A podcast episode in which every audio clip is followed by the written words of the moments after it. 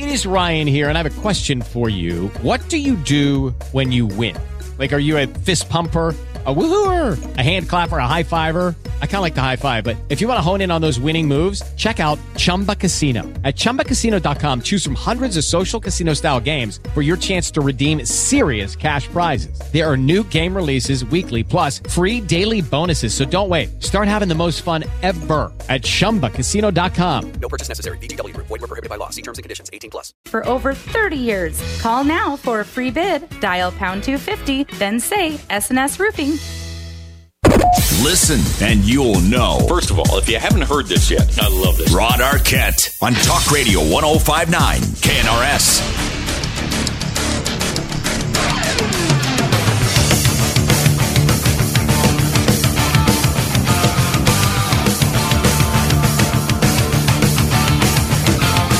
You know, I've spent a uh, good portion of the day today really trying to figure out what that stuff is that's falling from the sky this afternoon.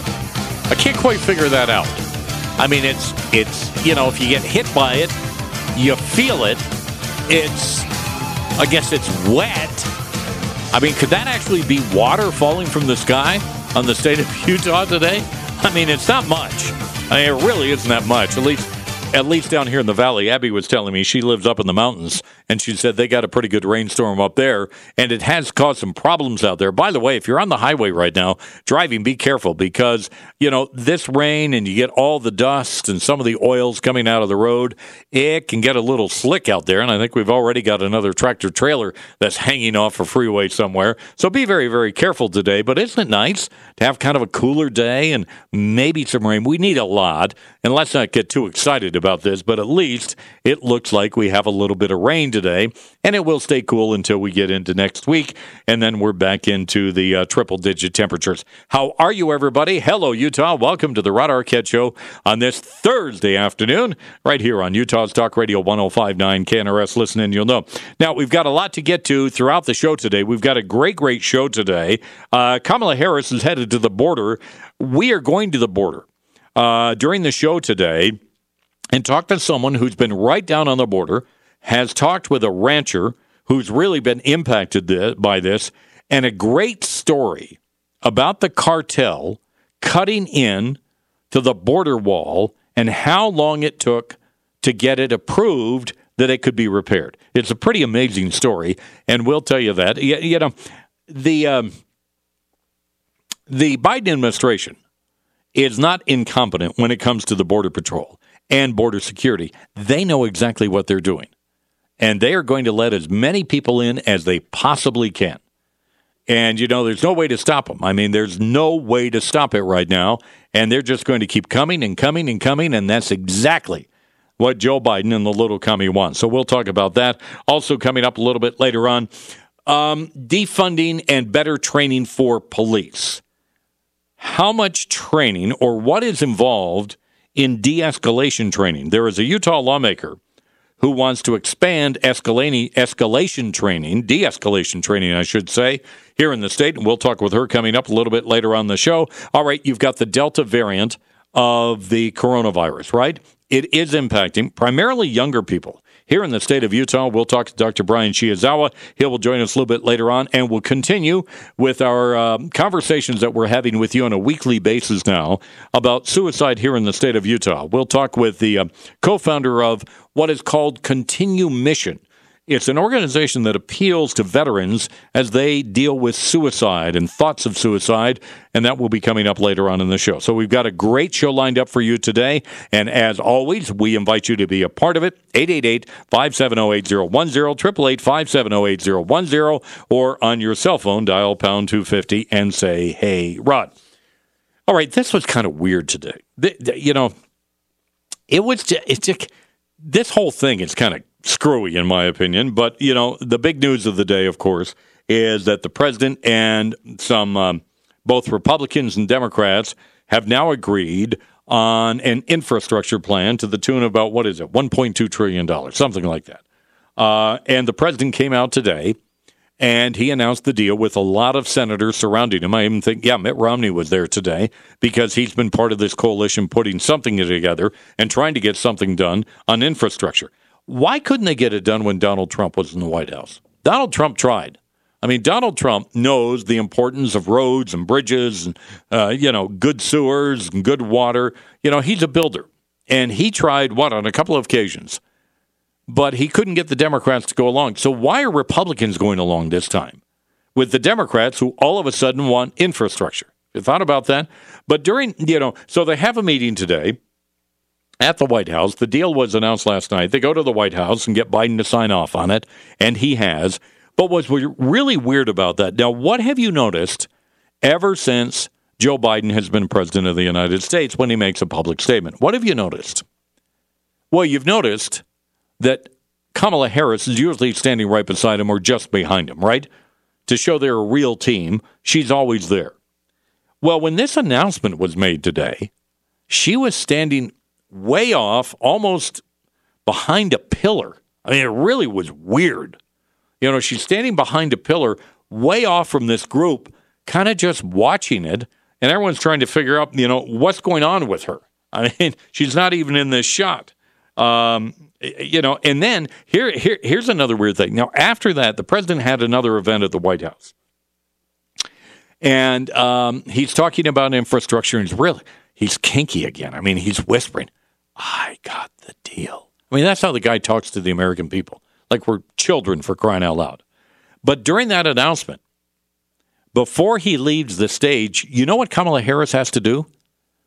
She walks up to him and reminds him to say something about the victims of that building collapse in Miami. He completely forgot about it. Didn't realize he shouldn't say should should say something.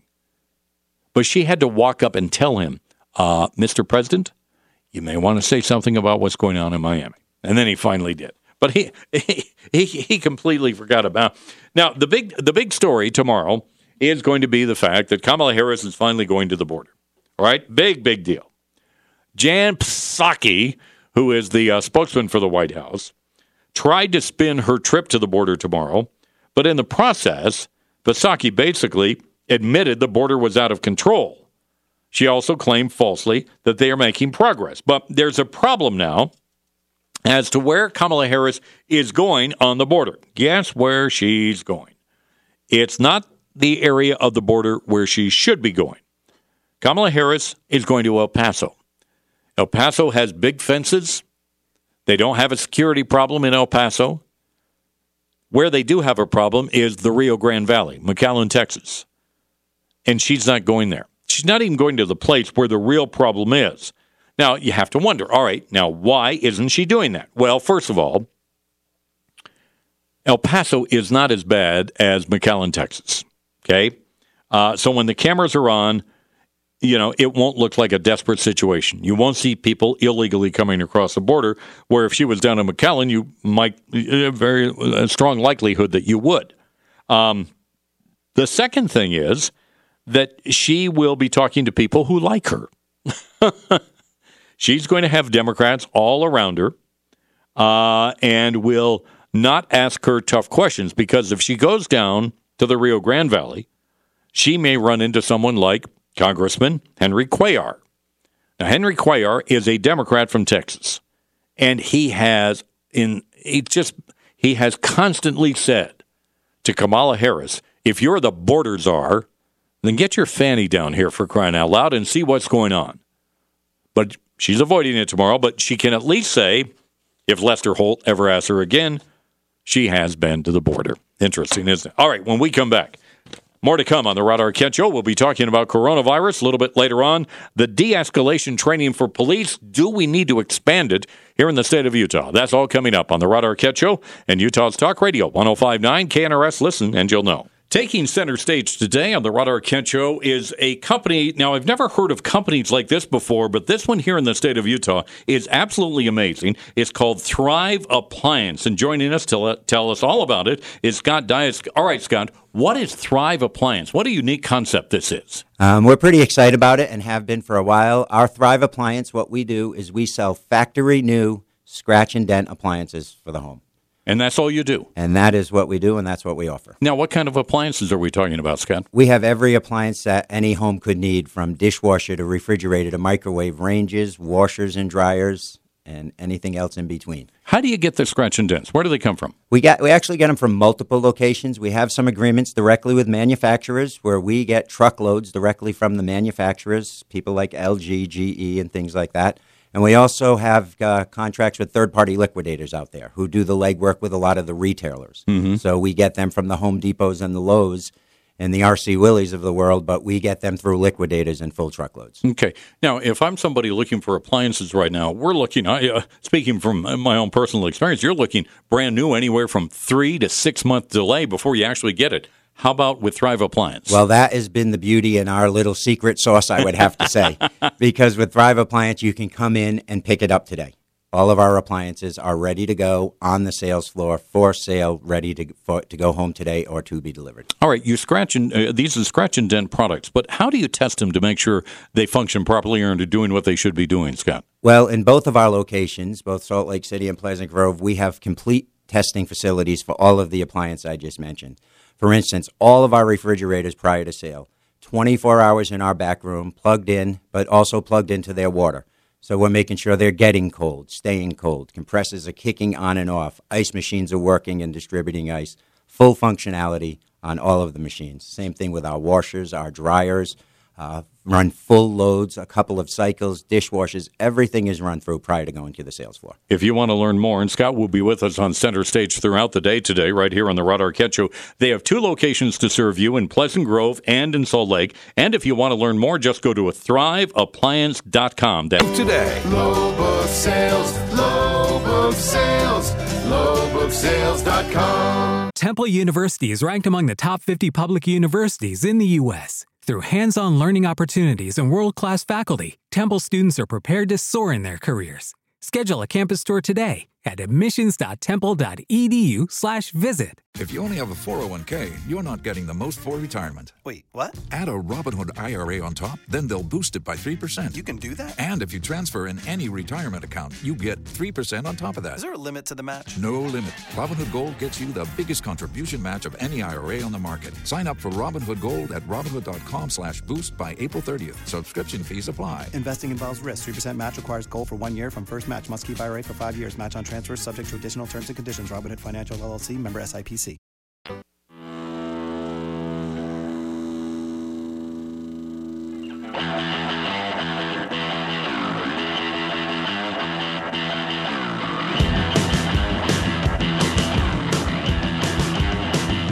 The Rod Arquette here on Utah's Talk Radio 1059. KNRS Listen and You'll Know. Coming up at the bottom of the hour, we'll talk with a uh, state representative. She says she'd like to expand de-escalating tra- de-escalation training here in the state of Utah, but police are saying we're fine with that. We just need the money to do so. And we'll talk to her about that coming up in the uh, in the uh, at 4:35 in the five o'clock hour. I have a good friend, and I've I've known this friend for a very very long time. We've worked together in this industry over the years, and um, he wrote he shared with me a, a I think it was a Facebook posting that he wrote after the arrival of his son, who is one of the last Americans to leave Afghanistan. It's a fascinating Facebook posting. He's a wonderful writer, by the way.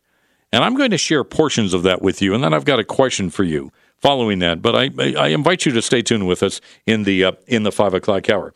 Um, you know what's kind of funny? There is a, a new Fox poll out, and it takes a look at the so-called um, lab leak conspiracy theory. Right today, according to this poll, sixty percent of the people surveyed in this poll believe that the virus, coronavirus, was created by scientists and leaked from a lab in China. That's nearly double the 31% who think the pandemic started naturally. Now, one name you may have heard at times, many of you may not have heard this name, is a man by the name of, of Peter Daszak. Now, Peter Daszak uh, is a gentleman. He works for EcoHealth Alliance. It's a non governmental organization funded by the U.S. and apparently were able to take some of the money, U.S. taxpayer money, and turn it over to the lab in Wuhan, China. So, who is this guy? And what is his role in all of this? Joining us on our Newsmaker line to talk about it is Arthur Bloom with the American Conservative. Arthur, how are you? And welcome to the show. Thanks for joining us. Hey, glad to be here.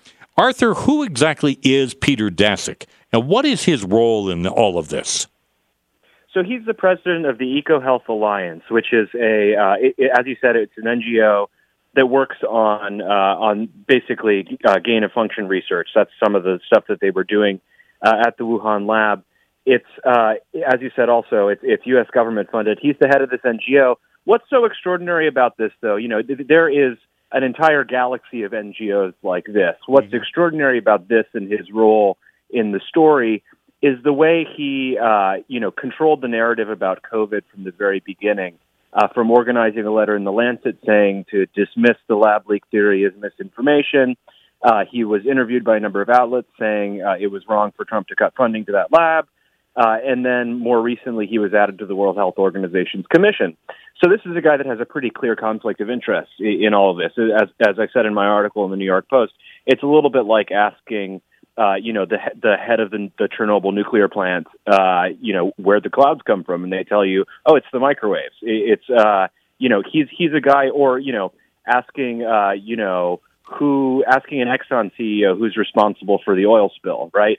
This is a guy that has a very deep conflict of interest, and yet through this whole thing, he's been deeply involved in sort of manipulating the message about it. What is his relationship with one Dr. Anthony Fauci? Well, so it's not totally clear. As uh, um, a former New York Times, their chief science correspondent, Nicholas Wade, wrote, um, what, so uh, to, to back up a little bit, Obama himself actually banned this kind of gain of function research. It's highly polarizing because it's dangerous. Uh, basically, what you're talking about is you're uh, you're creating viruses so that uh, you can be mm-hmm, prepared if mm-hmm. new ones emerge. Mm-hmm. And so uh, did, uh, Obama banned it, but that was a ban that was full of holes. In order to circumvent the ban, it had to be they had to get an exemption. And so in order to approve that exemption, it had to basically come from one of two people, and one of them was Anthony Fauci. So that's data point number one. Data point number two are a couple of these emails between Fauci and, and Daszak uh, during the pandemic as it was happening. And, and Daszak thanks Fauci for tamping down on the lab leak theory. So, and I think there are also a couple of pictures of them together that are floating around. So the uh, the substance of the relationship isn't entirely clear, though. Though there are reasons to think it's close. Let me ask you: You write about the fact that you feel the media itself was duped by Daszak. How were they duped? Well, uh, I, uh, duped is a funny word. I, I think uh, that uh, I, I think they that kind of lets them off a, off the hook a little bit. Maybe they they really should know better. Uh, you know, as I said, you know, it, it'd be hard to imagine, you know, the Deepwater Horizon spill, them bringing on the uh, the BP uh, CEO, and the BP, BP CEO says, "Oh no, this is this isn't our fault. Uh, you know, this this is uh, I don't know, it's the seals or it's the whales or or something like that."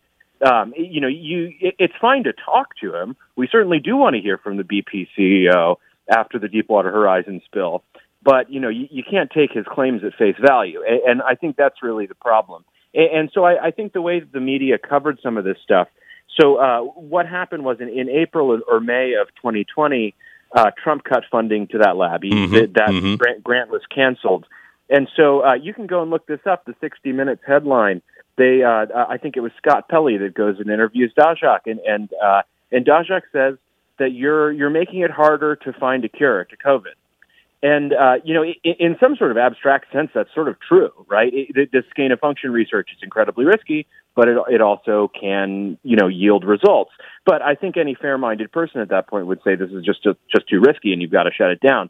What the headline in NPR and 60 Minutes they all said was you know, Trump is uh, canceling research into COVID cures. And really, the reality is, a lot more complicated than that. Wow. Wow. So, did Daszak basically try and cover up that the the virus may have come out of that lab, may have been leaked out of that lab to protect himself, to uh, protect the fact that money from U.S. taxpayers was going to that lab? What exactly was he trying to do, Arthur? Well, you know, you, we could argue till the cows come home about who exactly he was trying to protect, be it himself, be it the public health community. I, I mean, in some of these letters, uh, he's he's promoted on Twitter a couple of letters. One about uh, the Chinese researchers there. You know, they're the best in their field, and you're hurting their reputations and, and this kind of thing. So, you know, it, it, it could be the case that he's just this public spirited guy that that tamped down on this criticism because he, you know, despite the the the risks and what apparently happened here, he just thinks the scientific community is so important it can't be exposed to this kind of criticism. Uh, you know, or it could be worse than that, or, or he could be somehow, you know, very corrupt. And uh, what's what's happened in the last couple of days is that there was a second commission, one that's uh, I, I think likely to yield somewhat better results than the World Health Organization one. This is the one uh, that was put in place by the Lancet, and and he is now no longer on that commission. It's not clear whether he was fired or uh, or whether he recused himself. He should have recused himself from the World Health one, Mhm, uh. World Health Organization one as well. Um, so you know w- whether it's corruption or whether this is just sort of the naivete of experts, or you know how, it, it's sort of like uh, uh, no uh, what's the word? You know, you're not allowed to insult a nobleman, right? Yeah, Uh, yeah. And uh, Mhm. you know, it- it's a sort of a threat to their reputation. And uh, so, so it, it's not totally clear. What it seems like to me, though, I mean, I, I do think Daszak is very important. He's certainly one of the big villains of the story, but he's not the uh, the only one by by any means. and I, I think it would be a shame if he were to sort of become the only fall guy of this. It's obviously bigger than that. All right. Arthur, fascinating information. Thank you for sharing it with us tonight. Thank you. Glad to be here. All right. Bye. On our Newsmaker line, that's Arthur Bloom. He's with the American Conservative talking about people. Logan and North Ogden. This sale ends Saturday. Bullfrog Spas. Peaceful body, peaceful mind, peaceful home.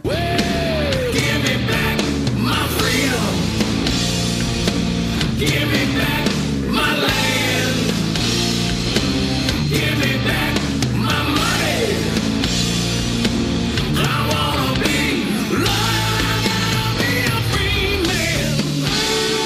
Rod Arquette Show on Talk Radio 1059 KNRS. All right, welcome back to the Rod Arquette Show on this uh, Thursday afternoon. A little bit of moisture out there. Very, very nice. We've got some major highway problems as well right now. If you're trying to get home tonight, we'll keep you up to date on that. Matt will be along here in about about 10 minutes. Maybe, no, only about five minutes from now to uh, give you an update as to uh, what's going on. Uh, I cannot recall off the top of my head the last time I had any type of interaction with a police officer. I really can't. I mean, occasionally I'll see him at events or something. I always walk up to him and tell him thank you.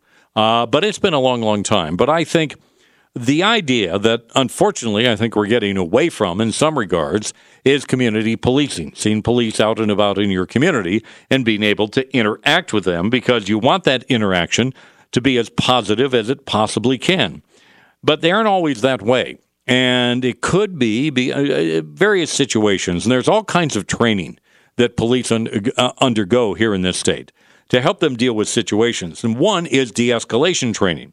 Joining me on our newsmaker line right now to talk about that is State Representative Kera Birkeland. She is a Republican out of the Morgan area. And she always has the way police interact uh, on her mind, and she's on our newsmaker line right now. Why is that, Kera? Why are you always thinking about police interactions and how they go?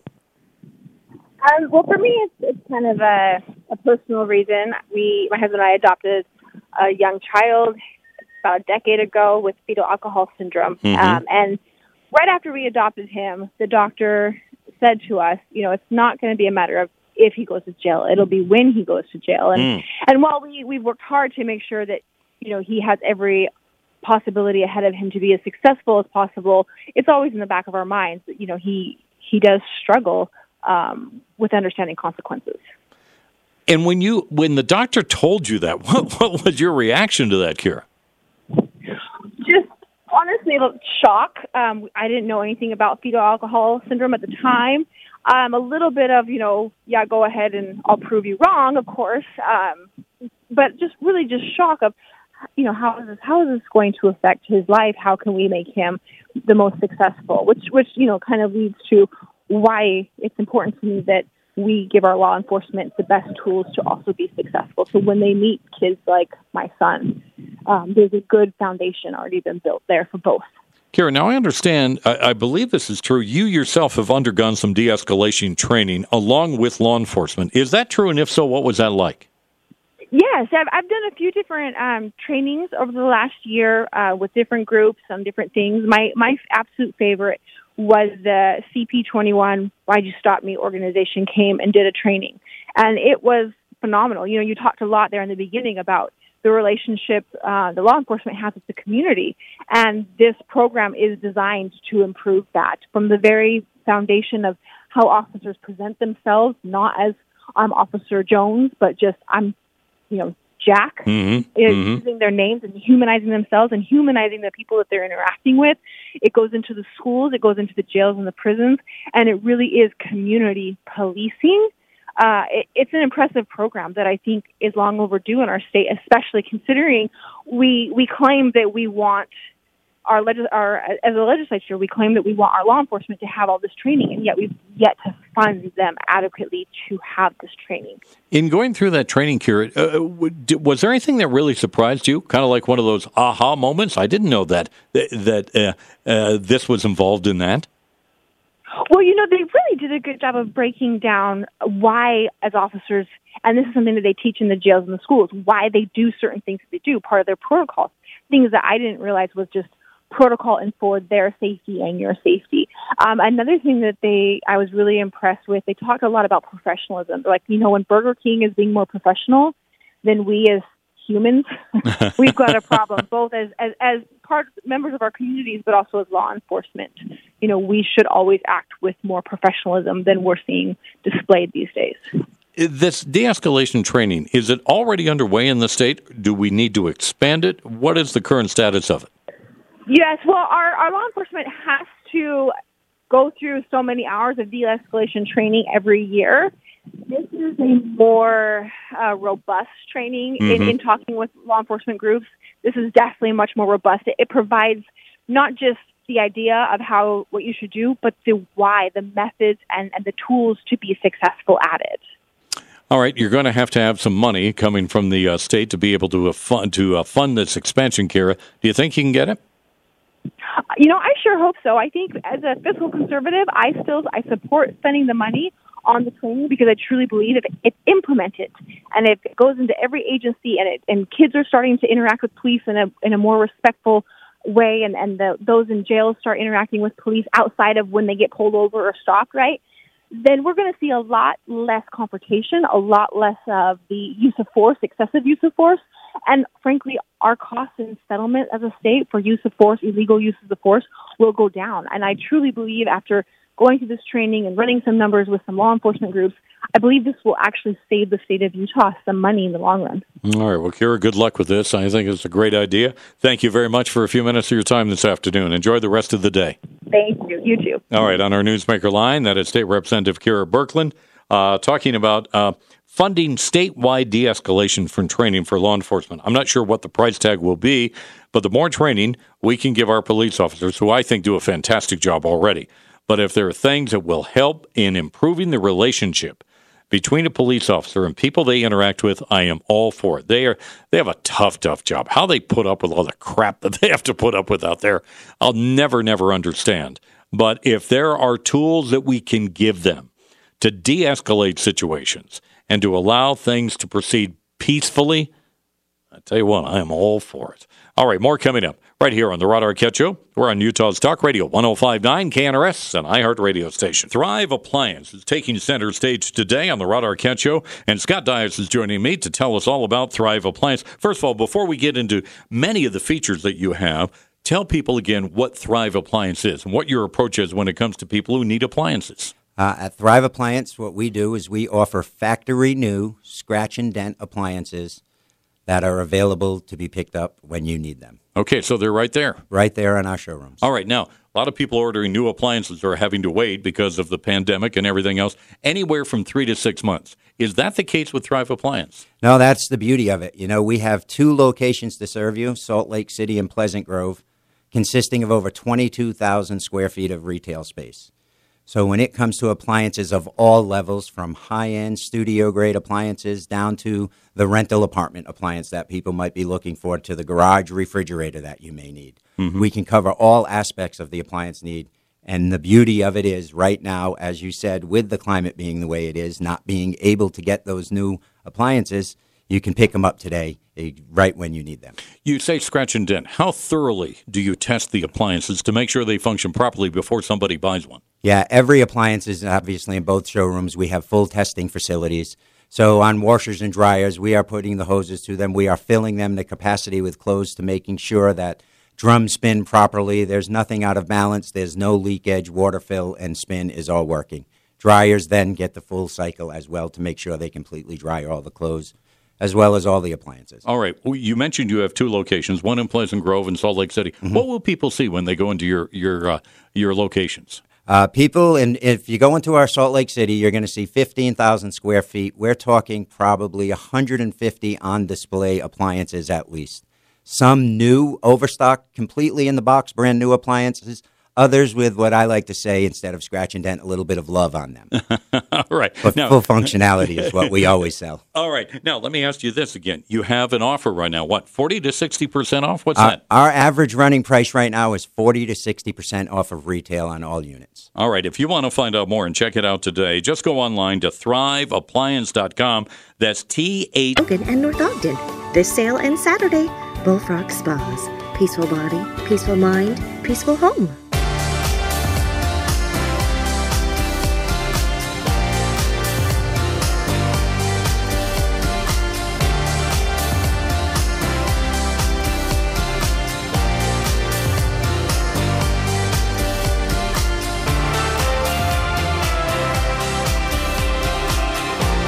Rod Arquette here on Utah's Talk Radio 1059, KNRS Listen and You'll Know. I think many of you out there would agree with me at this point. While I still have faith in the American people, not so much in the American government, but in the wonderful people that make up this great country of ours. You know, I think there are some real challenges facing us right now, all kinds of challenges. Uh, and uh, we even had Joe Biden.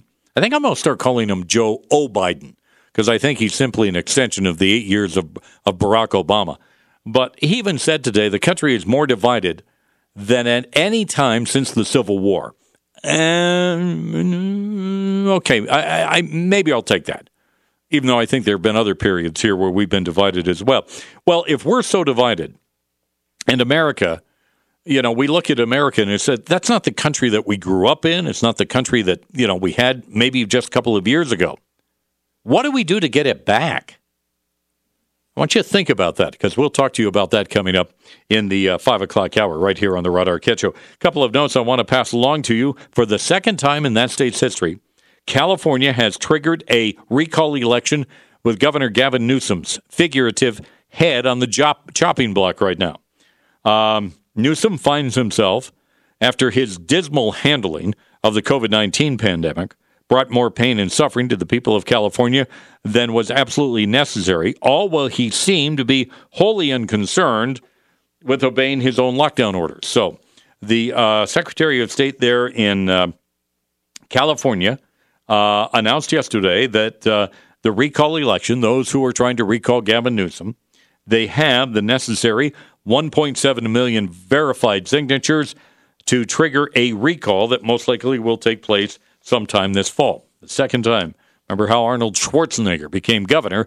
They recalled Gray Davis many years ago in California. Now, this is not going to help Gavin Newsom at all. Um, apparently, there is a story out, and uh, of all places, National Public Radio is finding this. Uh, but apparently, Newsom misled, here we go again, misled the public on the state's wildfire prevention efforts ahead of what is shaping up to be one of the worst fire seasons in that state's history.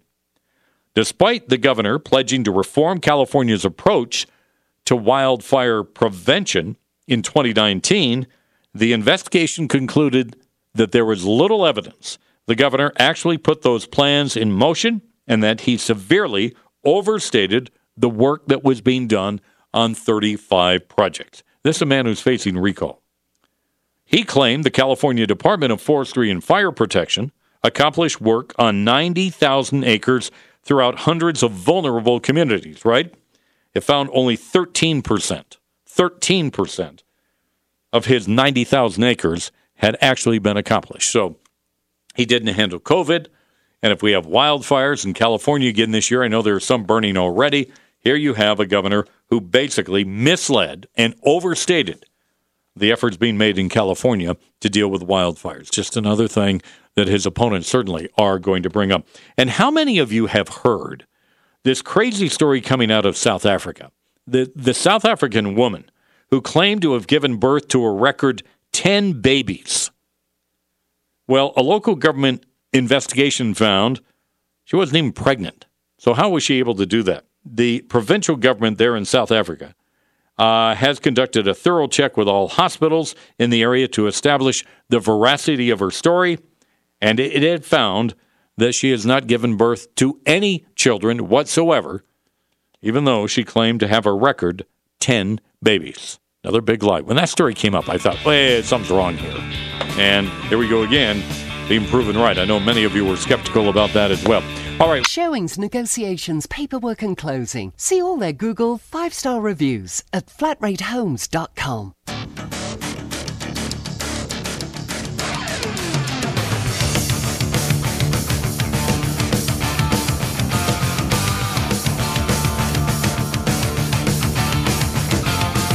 We're live, we're local, and we're everywhere on the iHeartRadio app. Welcome back, second hour of the Rod Arquette Show. Here on Utah's Talk Radio 1059 KNRS. Listen and you'll know. More and more Americans are coming home from Afghanistan.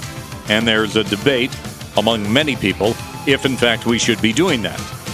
Well, we learned, what, in the last 24 hours, that uh, Joe Biden finally did something smart uh, by announcing that Afghan, uh, you know, people in Afghanistan, Afghans, who worked with the U.S. military during their time in Afghanistan, will be allowed to come to the United States and be protected. There was a real concern that if they were allowed to stay, people would find out that they had cooperated. The Taliban would have found out that they had cooperated with American troops there and would have killed them. So that's one good thing Joe Biden has done. But more and more people are now coming home from Afghanistan, including many here in Utah. And I bring that up because um, a good friend of mine, who I, uh, by the way, I haven't seen him for a long, long time, but we worked together for many, many years, primarily when I was working on the television side of things. Uh, and he became a good friend, one of the most creative, caring people that I've known in a long time. And he has his own personal battle that he's waging right now. But he sent me, and I think he posted this. He he wrote this. I'm not sure if he posted it somewhere. It may have been online, and I'm not going to give you his name. But he wrote about. He shared some thoughts that he had uh, about his son coming home. With the Lucky Land slots, you can get lucky just about anywhere. This is your captain speaking. Uh, we've got clear runway and the weather's fine, but we're just going to circle up here a while and uh, get lucky. No, no, nothing like that. It's just these cash prizes add up quick. So I suggest you sit back, keep your tray table upright, and start getting lucky. Play for free at LuckyLandSlots.com. Are you feeling lucky? No purchase necessary. Void where prohibited by law. 18 plus terms and conditions apply. See website for details. Uh, his son had been in Afghanistan, according to this article that he wrote, for about a year, more than a year. He was one, he was among the last Utah National Guardsmen to lift a foot off Afghanistan soil and leave behind America's long war. And he says for his family, it was a day to celebrate. Now, his, his son uh, is an ex Marine flies attack helicopters for the National Guard. His battalion, he writes, provided support for combat forces and other special operations. He and his unit served with distinction. He flew scores of missions, some relatively un- unremarkable, others more consequential, as he writes. And he points out that him and his wife prayed for their son each and every night, hoping that he would come home safe and sound. And he points out, unfortunately, there are some parents who never saw their son or daughter come home from Afghanistan uh, and that's very sad. But he writes this. He he wanted to share, you know, um, with in this posting in his thoughts about what his son is coming home to now.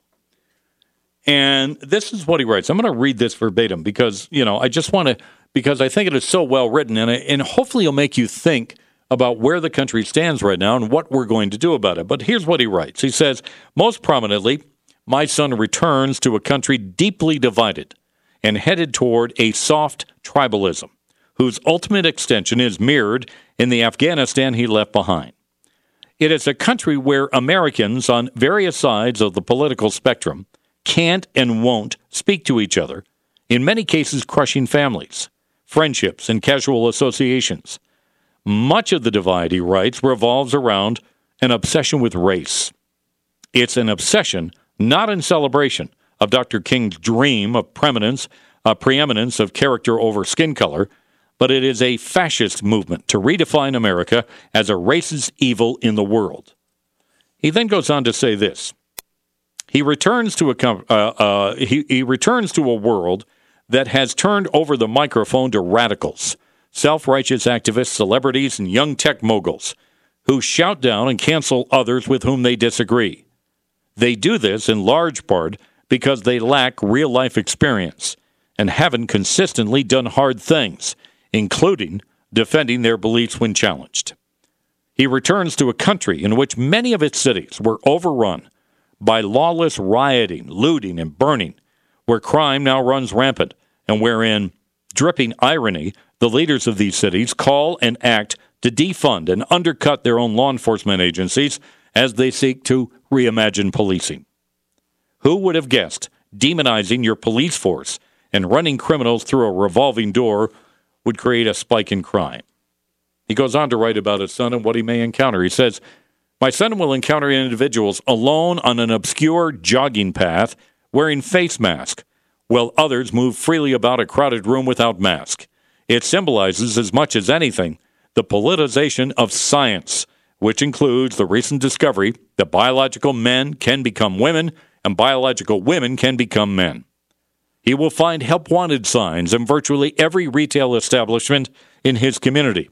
As someone who has found satisfaction in hard work and a job well done, he will bristle at the fact that our own government has de incentivized work by printing money it doesn't have and dishing it out to people who would rather check out and collect unemployment benefits. Finally, he says, in the face of all of this, is threatening the world, he may find it perplexing that our government tells us that the two most important national security concerns are global warming and white supremacy.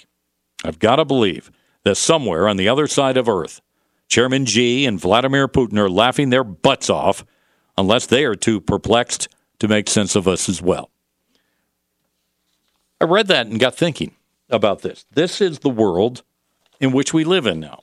And here you have a father writing about his son coming home from Afghanistan, serving in Afghanistan for a year, maybe more than a year, and how the world has changed in the state we're in today. Joe Biden said today that we are as divided now as we were during the Civil War. I'm not sure if I totally agree with that, but he does recognize that we are divided. And I've said this many, many times that I still have a strong belief in this country and a strong belief in the people that make up this country, even though I disagree with them. I think there are some people out there who I disagree with who look at the radical progressive agenda and who will say to themselves, this is not what America is all about. And they will not go along with those progressive attitudes. And there are good people on the other side of the aisle. I just wish they'd speak out more.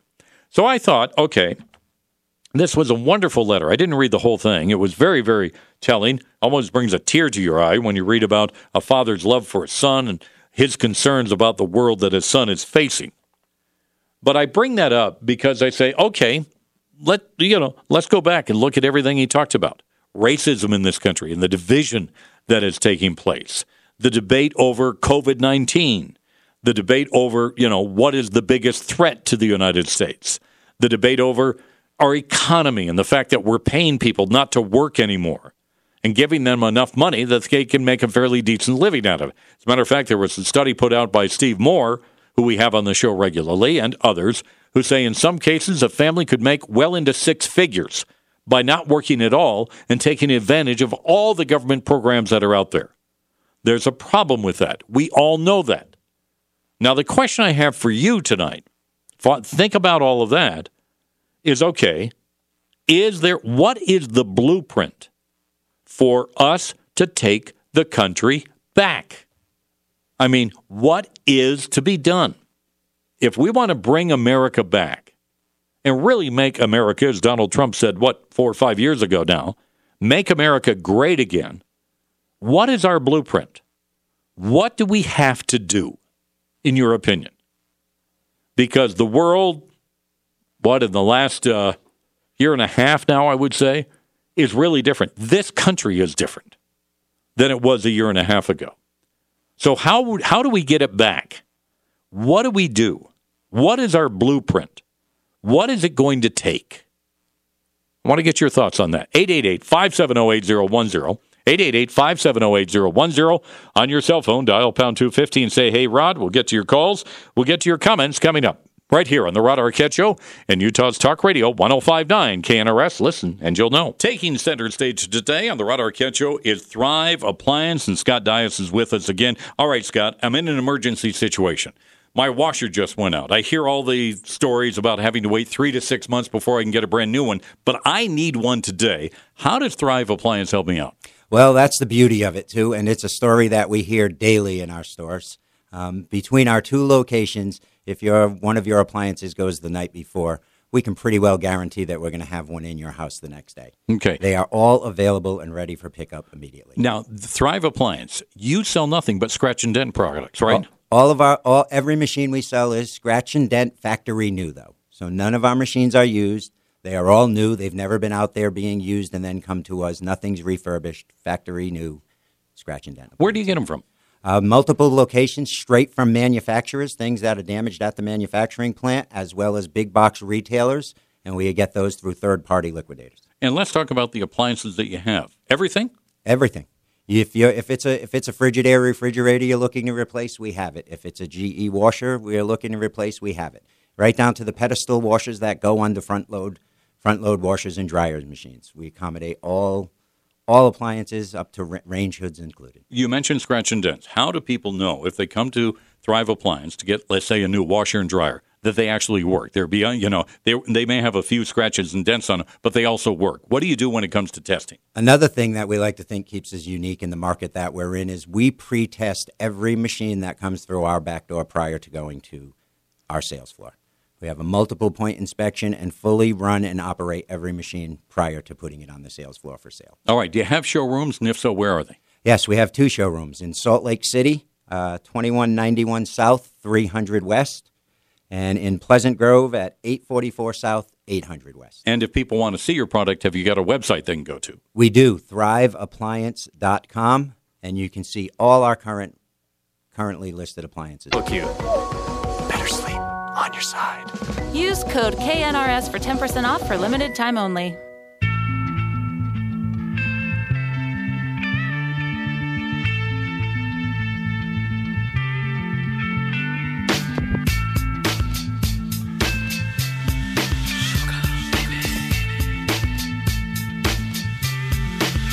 All right, welcome back to the Rod Arquette Show on this uh, Thursday. Don't forget, thank Rod, it's Friday tomorrow. And boy, do we ever have a delicious show for you coming up tomorrow. I mean, I'm talking, I'm talking literally a delicious show coming up tomorrow. And we'll explain where we're, we're, out on the road tomorrow, and it's going to be a lot of fun. Rumor has it there is a certain individual that you hear every morning on this radio station who may, in fact, show up tomorrow. We'll let you know on that as well. All right. Um, if you're just joining us, just maybe getting in the car on your way home tonight. Uh, before the break, I shared with you th- some thoughts from a man I've known for a long, long time, someone I really respect, and is one of the most creative guys I've known in my lifetime. And his son, one of his sons, has been serving in Afghanistan, and he's now home. He flies helicopters, and uh, he's home. And he shared with me a, either a letter or just a writing that he did the other day, talking about the different world that his son faces now, coming home, and how much the world and really this country has changed in about a year since his son's been in Afghanistan. He's one of the member of the National Guard, one of the National Guardsmen who came home after serving for a period of time in Afghanistan. And he talked about the many challenges that he faced. I mean, if you just look at this, I mean, let's just take the last six months of the Biden administration. Um, it is becoming evident to even the most politically disinterested in America that we've got some problems with Joe Biden. I mean, the quality of life in big cities, blue cities, has deteriorated markedly. The cost of gasoline seems like it doubles overnight. The petty restrictions imposed unconstitutionally on the electric are still insisted upon in many places, meaning you have to wear a mask, stupid, but insisting that they conform to the most picayune and counterfactual things that we have to deal with. The very fact that we still have to wear what someone called, I love this one, a slave muzzle to enter a federal building is a visible sign of your continuing humiliation and subjectation. I mean, it's pretty amazing out there as to what's taking place. Now, the question is, of course, now, what do we do about it? You know, what is the blueprint of getting our country back? 888. I don't have the answer. I'm just throwing it out. I'd like to get your opinion. Oh, well, I got one answer. 888-570-8010. 888-570-8010. Or on your cell phone, dial pound 250 and say, hey, Rod. To the phones we go. Let's begin in Centerville tonight with Andy. Andy, how are you? Welcome to the Rod Arquette Show. Thank you very much. Hey, my feeling is that we need to drop the left politically and the right politically, reconcile with our families and our friends right now until we get back on track. We have what you call marriage counselors and family counselors and even substance abuse counselors. We should probably get some political counsel because sometimes we're so deep in this, we need counsel, people who are really smart. And then when we're kind of stable, when we're kind of together and we maybe go fishing, then after that we can get back politically. How do you like that idea? Well, I, yeah, I kind of like that idea, Andy. But let me ask you this, Andy: Do you think, you know, I think you're talking about the the middle part of this country, not the extremes on the right or the left, but bringing moderate Americans together to try and solve this. Is that what you're talking about, Andy? Well, I am, and I think, like any extreme, good counselship, good people with, you know, educated people can help the left and the right. All they need is to sit down and start using the intelligence of people who really know how to deal with this. You know, the left and the right can get a little extreme, and we're going to pull the country together. We need some counseling now. This has gone past uh, people's emotions and feelings.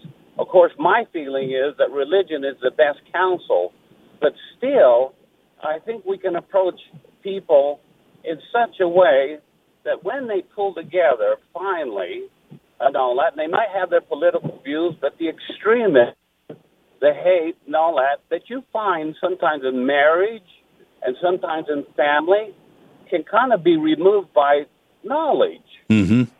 Mm-hmm. You know, uh, thank you, Andy, for your phone call. I want to comment on what Andy said about faith, uh, because I think faith can bring people to, it can bring people together. My concern is in this country that the number of Americans who don't believe in any type of religion or their own religion, you know, and some who don't believe in God or God defined in their own sense, you know, that lack of organized religion or faith in this country nowadays. How do we bring people together? Maybe using faith, maybe, I'm just throwing that out there, if they don't believe or they don't have any faith themselves. All right, let's back to the phones. Let's go to Montpelier, Idaho, and talk with uh, Ron on this tonight. Ron, how are you? Welcome to the Rod Arquette Show. Thank you, Rod. I was thinking a lot about what you're saying what can we do. We need to we need to get our youth back. We need to be able to show them this country is not evil. In fact, we do a lot of good. Mm-hmm. And in order to do that, I think it should be that they should be given incentives to spend at least one year in service outside the country, whether it be Peace Corps. I'm not not a big fan of the Peace Corps. Serving a mission, something, um, doctor, nurse services, medical services, something where they're serving, and they learn the importance of service and how much America does serve. Yeah, that's a very good point. You know, that was a uh, there was an article several weeks ago. I almost talked about this on the air Ron, and it's exactly what you're talking about. You know, should we require young Americans to take a year out of their lives and do nothing but service to this country? Maybe not outside the country, but service to this country. And I'm not, you know, maybe maybe working in the inner cities with schools. Maybe uh, you know, there are all kinds of things they could do. But is that something that we should think about and maybe require? Now, from what I understand, there are many countries around the world who do this now. So would that bring the younger population that Ron just brought up closer together to understand that people, for the most part, I think are good, that we do not hate each other. And if you serve people, it does bring you joy. And when I do that, I love it. My my wife is she she's an angel. She loves to help people out. And why does she do it? Because it brings her joy. Let's go back to the phones. Let's talk with uh, Jesse in Fairview tonight. Jesse, how are you? Welcome to the Rod Arquette Show. I'm good. How are you doing, Rod? I'm doing great. Thank you, Jesse. What are your thoughts on this? Well, that last caller, the last caller I heard, was talking about you know educated people. Well, we have quote unquote educated people teaching in higher education right now, but they can't teach the truth. How would you fix that So then? I mean, we- yeah, what do you need to do then? If that's the case, Jesse, what do you need to do? Well, I liked his idea about the left and the right coming back to something, but we already have that something, and it's the Constitution. Ah, good point. Very good point. Very, Everything everything needs to revert back to Constitution. very good point. Thank you for bringing that up, Jesse. And that's why organizations like the Sutherland Institute here in the state of Utah and other organizations are out there preaching civics education and American history. And it is vital that people understand what the Declaration of Independence and, more importantly, what the Constitution says. We, in my opinion, and I, I think that's the way to describe this country, are not a democracy. We are a constitutional republic. We vote for representatives who represent us, and they look through everything based on what the Constitution has to say. But how can you do that when people can't even name the three branches of government? All right, more of your calls and comments coming up on this. The Rod Arquette Show, 888 570 Termination fee applies. Equipment installation taxes and fees extra and subject to change. Actual speeds vary. Call for details. One man, one goal. Yeah, one vision. The Rod Arquette Show on Talk Radio 1059 KNRS. All right, if you're just joining us right now, we're talking about um, the divide within the country. Joe Biden even mentioned it today. He said, you know, the country is more divided now since the Civil War. Uh, not sure if that's right, but there are a lot of issues out there that concern many Americans. And the fact that they're out there, um, but is there a blueprint to get the country back where many of us would feel more comfortable with right now? I mean, is there a blueprint to try and make pardon the the well, uh, pardon the expression, but what Donald Trump and making America great again? Because I think we're we're looking inwardly and we go, what is going on here? You know, I you know, I've heard people say before, I don't recognize my own country anymore. So if that is the case, what is the solution? Wh- What is to be done? What is the blueprint to bring us back together? 888-570-8010, 888-570-8010. On your cell phone, dial pound 250 and say, hey, Rod, let's go to Orem and hear what Stephen has to say tonight here on the Rod Arquette Show. Hi, Stephen. Hey, Rod, thanks so much for taking my call. I appreciate it. Um, I think that one of the major problems that we face as a society right now and a culture uh, in America is that we're constantly pointing the finger at somebody else or something else as, as the problem. And this happens on both sides consistently. Uh, whether you're hard right, hard left, or moderate, you're always pointing the finger at somebody else. And I, I've I've experienced that myself. you know, I've done the same thing where I've pointed the finger at somebody else and said, "Well, there's the problem." And I think in order to really heal as um, as Americans, we need to start thinking about personal accountability.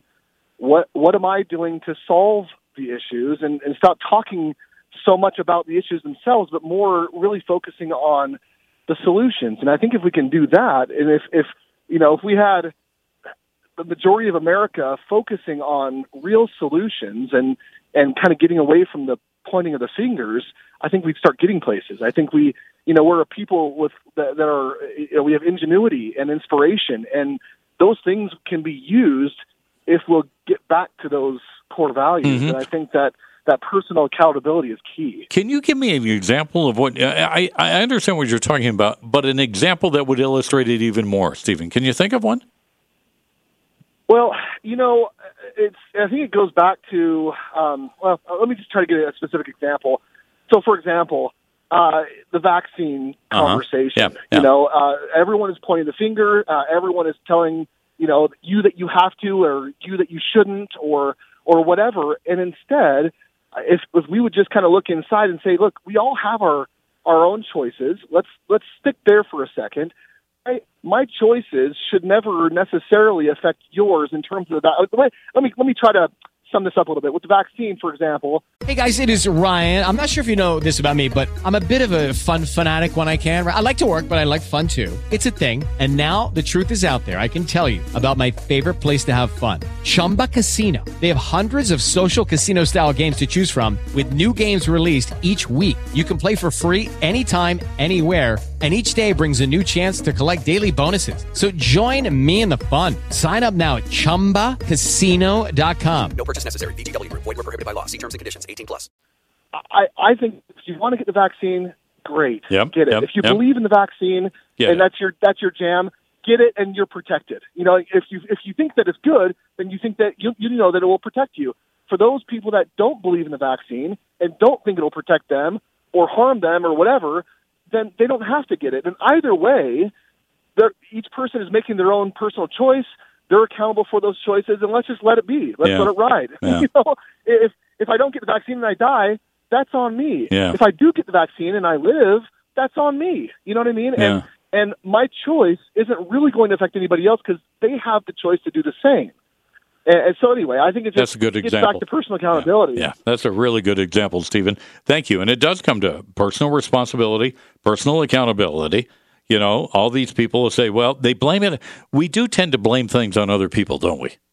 And uh, if you've ever looked inwardly and you say to yourself, okay, what would I have done differently in this situation? I mean, it's, if you've ever tried, do that sometime. Whenever you get into a situation um, that, you know, then step back a little bit later on and say, how would I have handled this differently? And you may come up with an answer. May help us. Uh, let's go to Dan here in Salt Lake City and see what Dan has to say. Dan, how are you? Welcome to the Rod Arquette Show. Great, Rod. Thanks. Hey, uh, one of the premises, uh, or a premise that uh, somebody brought up a little while ago was that, you know, they were saying the right and the left, and, and, and he brought some good points up, but there's one thing that I'm going to have to disagree with, and that is this. The right and the left are not equal equivalents. I don't see a right wing BLM. I don't see a right wing Antifa. Mm-hmm, mm-hmm. Now, there are clearly some people out on the right somewhere that are far, you know, who knows where they are. And, and nobody could deny that. But that is not an overwhelming conversation that can anybody can really point to. I mean, where can you point to a right wing Antifa? You can't. I don't. I, you know, I- they yeah. say, "Oh, well, they're, they're Yeah, the you know, proud, the, where are they?" Yeah, the Proud Boys You know, or the Oath Keepers. They could argue, well, that's just like Antifa. No, it's not. They are different, and they're very, very Not even small. close. Yeah, not even close. You're right. and they're small. And if they really wanted to make noise, I mean, look, if the right wing really, really wanted to make noise, they would be very well aware of it. Second of all, I think the honest, you know, realistically, there are some people, and I get the argument because it took me a long time to get my head around this, and that is there's some people that hate this country. You can't negotiate with them. You can't reason with them. You can't bring them to the table. They hate this country. And, you know, unfortunately, that's reality. And I wish it weren't reality, but it is. And so you've got to deal with that accordingly. Dan, where does and that thirdly, Dan, Dan, where but where does that hate come from? I mean, I, I agree with you. I think there are people out there who real just hate this country, but where does that hate come from? You know, I don't know because when when Trump was in town, you, you know, years ago, and he was vying for the presidency. See, I was downtown. I thought I want to go down there and see what's going on, and I went down there and I was asking different people from the other side of the street, and you know, luckily it was peaceful, and there was a few people that were screaming and yelling, but no, you know, no big deal. I was asking people, okay, tell me what is fascism? You know, Uh-huh. what is what is what is so terrible about Trump? I never got a single Yeah. answer, Yeah. not one. Yeah. It's because he's horrible. And so the hate comes from, frankly, as far as I can figure out, this unknown, you know, black hole that people can't really define in a lot of cases. So I don't know. Yeah. But anyway, my main point at the end of the day, education by far and away is is the blueprint because you know look at Utah. We've got a we've got uh, the UEA that is by far and away a liberal organization. How does that happen in this in this state? Yeah. And it's even worse in a lot of other states. And the things that you're uh, you know our children are taught are shocking. That needs to be fixed. The education and what DeSantis is doing right now, I love that. Yeah, He's yeah. going to teach things that are actual real and what's really going on. And as long as we can start thinking that there are some people that aren't going to agree with us, no matter what, we've got to still press on and teach people what's right instead of this. Okay, it's okay for you to be a transgender versus Yeah. reading, writing, and arithmetic. You know, Yeah, I'm, I'm with you on that, Dan. Uh, really good comments, Dan. I really appreciate that because it does does make you think a lot, and that's what we need to do in this country. I, I agree with Dan on a couple of things. Well, um, uh, uh, almost everything you said, Dan. The one thing that still goes back, and mom and dad, it is upon you, and that's education. Find out what your children are being taught in school. Make sure you understand it, and make sure that that school and that teacher either you support them or you don't, but they need to know that. And stay on top of it with your kids because I agree with Dan. I mean, it, it, it it's pretty amazing to me that we do have the UEA and it is a liberal organization in this state. And they scare the daylights out of some people, particularly some elected officials that we have in this state. And it shouldn't be like that. You, you know, teachers, we love them. My son's a teacher. He was a teacher and he worked his tail off for very little amount of money. And there are some great teachers out there. But don't be afraid to say, wait a minute, I don't necessarily agree with that. And explain why. You have to educate yourself on that as well. All right, more of your calls coming up. 888 570 8010. 888 570 8010. On your cell phone, dial pound 250 and say, hey, Rod. It's been great having Thrive Appliance on center stage today, talking about Thrive Appliance. And Scott Dias is back with us. Scott, for people who may ju- just be tuning in and have never heard of Thrive Appliance, explain what the company does. Uh, well, at Thrive Appliance, we sell factory new scratch and dent appliances. So all appliances are new, not used or refurbished, new from a factory, but have received some sort of scratch and dent, a little bit of love along the way. And where, what kind of appliances do you have, and where do you get them from? We have every major brand of appliance that you can think of, and every appliance to fill a complete house from laundry to kitchen and dishwashing. And testing, what do you do when it comes to testing to make sure they work? All machines prior to going to the sales floor are fully tested. We have a full testing facility to test all washers, dryers, dishwashers, refrigerators completely for functionality. All right, now, when it comes to new appliances, most come with a warranty. Scratch and dents, do you have a warranty system as well, Scott? And that is nice. They don't come with the manufacturer warranty, but what we've done at Thrive is we offer a 30 day repair, replace, or refund warranty. So you are fully covered with our in house service. We are contracted with nationally known Mr. Appliance, who handles all of our service calls and technician calls. And it doesn't matter where you live, we have technicians anywhere that you may need one. All right, now people right now are looking for appliances, and they're told, "Hey, you're you're three to six months out before we can get your appliances." How about with Thrive? Um, that is really, really special. We have truckloads arriving weekly in our location. So our inventory turns quickly, but it's always available. So when you have that washing machine that breaks first breaks down first thing in the morning, you can come to Thrive and be washing clothes again by the evening. All right, now you mentioned locations, but you have two locations, right? We do. We're in Salt Lake City at 2191 South 300 West. Mm-hmm. And we also have a location in Pleasant Grove at 844 South 800 West. Now, if people want to take a look at the appliances that you have right now, do you have a website? We do. Our website is thriveappliance.com, and all of our currently listed for sale machines can be found there. All right, if you want to find out more, just go to the website that Scott just mentioned, thriveappliance.com. That's Thrive. Urgent care. We continue to be here for you. Visit intermountainhealthcare.org to learn how to get the care you need.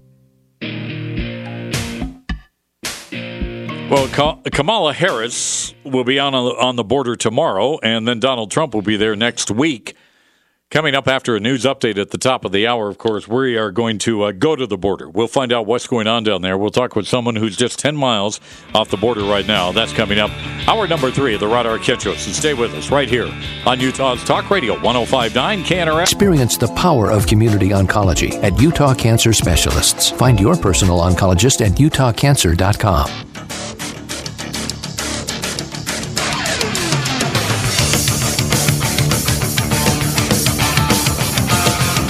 It is the uh, third hour of the Rod Arquette Show on this Thursday. We're live, we're local, and of course, we're everywhere with you on the iHeartRadio app. Welcome back. Busy hour coming your way. We're going to take you to the border down in Mexico. Hey, guess who's showing up down there tomorrow, as we mentioned earlier? Kamala Harris is going to show up, but you know where she's headed. We'll talk more about that, but we'll talk to somebody who is down on the border right now and will give us his take as to what's going on. Now, you've heard about this Delta variant of the uh, COVID 19 virus. Well, Dr. Brian Shiozawa will join us here very, very shortly. We'll get the latest on that a little bit later on. We'll talk more about our Live On campaign, a campaign that we are uh, now working with the state of Utah and with a strong auto group about preventing suicide here in the state of Utah. We'll have more on that. And we'll talk to an organization that is really doing some good things when it comes to veterans. That's all coming up this hour here on the Rod Arquette Show. Now, as I mentioned, Kamala Harris heads to the border tomorrow. Donald Trump will be there, what, on Tuesday or Wednesday of next week. Joining us on our newsmaker line right now is Ira Mehlman. Ira is Director of Communications with the Federation for American Immigration Reform.